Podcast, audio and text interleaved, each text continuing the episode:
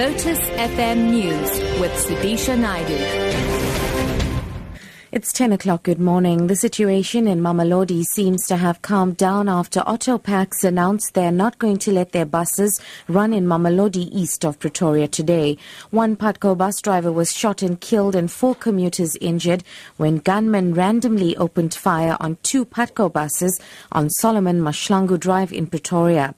Two truck drivers were earlier also assaulted and had their vehicles' tires shot at. Lila Magnus reports. Taxi operators pulled off the truck drivers and assaulted them, saying they are not allowed to transport passengers.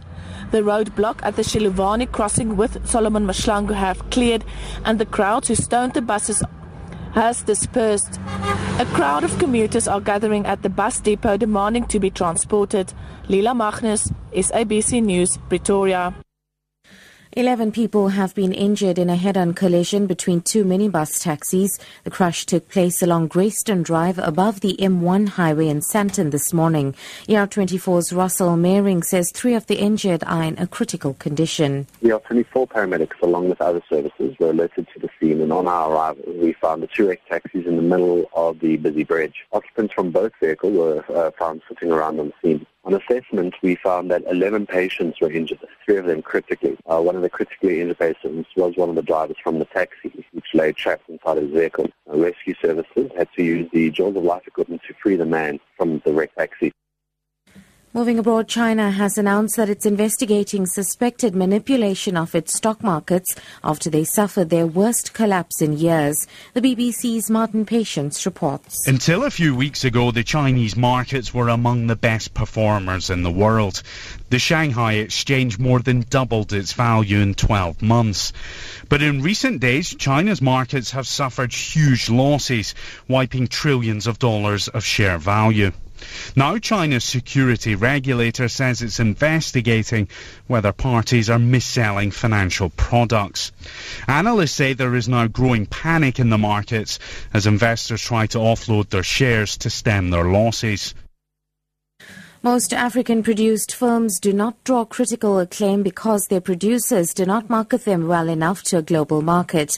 That's according to actor and founder of Rapid Lion, the South African International Film Festival, Eric Miyeni. The festival will be held in March next year. Speaking at its launch in Johannesburg last night, Miyeni says the festival aims to promote films, short stories and documentaries by African directors and producers. Cannes is not a little party event. Oscar is not a little party event. It's a big marketing tool every year for every film that those territories make, and we don't do that. Why? You have to look good, and you have to promote your film. We want Rapid Lion to be a platform for us to remember this. Every year we walk in, we do our red carpet, we talk to the media, we tell them about what we're doing, and then the South African public will drive itself to our films and watch them. Award-winning actress and aspiring film director Florence Masebe says it's time for Africans to tell their stories in their own languages and in their own narrative. I think the best stories are told in the most honest manner possible. And for you to be most honest, it's when you are telling that story in your own language. So the more we tell stories in languages that are not ours, the more we have to adopt other people's ways to tell what is our stories. So we cheat the story a little bit every time we think we need to Englishize it for it to be good enough for an audience. Tell a story in your language, it's good enough, it will touch hearts. Top story, the situation in Mamelodi seems to have calmed down after AutoPax announced they're not going to let their buses run in Mamelodi, east of Pretoria today. For Lotus FM News, I'm Sadhisha Naidu.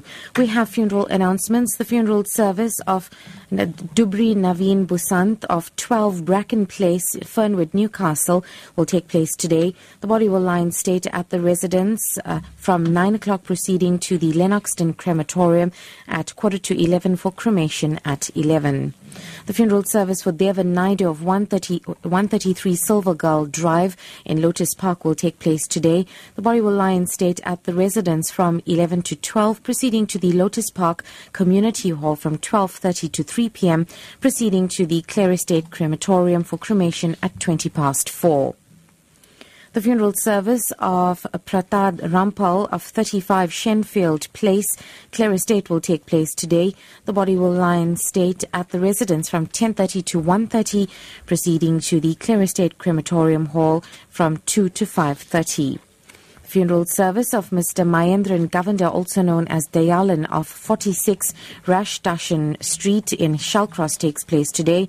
The body will lie in state at the residence from 9:45 to 2 p.m., proceeding to the Clare Estate Crematorium for cremation at 3:40 to 4. The funeral service of Mrs. Tharamani Singh of 16 Alec Close in Reservoir Hills takes place today. The body will lie in state at the residence until 10, proceeding to the Andhra Vishnu Hall from 10:30 to 12, thereafter to the Clare Estate Crematorium for cremation at 1 p.m. And the funeral service of Mrs. Priscilla Nainapa of House 16, Road 316, Rainbow Crescent in Unit 3 takes place today. The body will lie in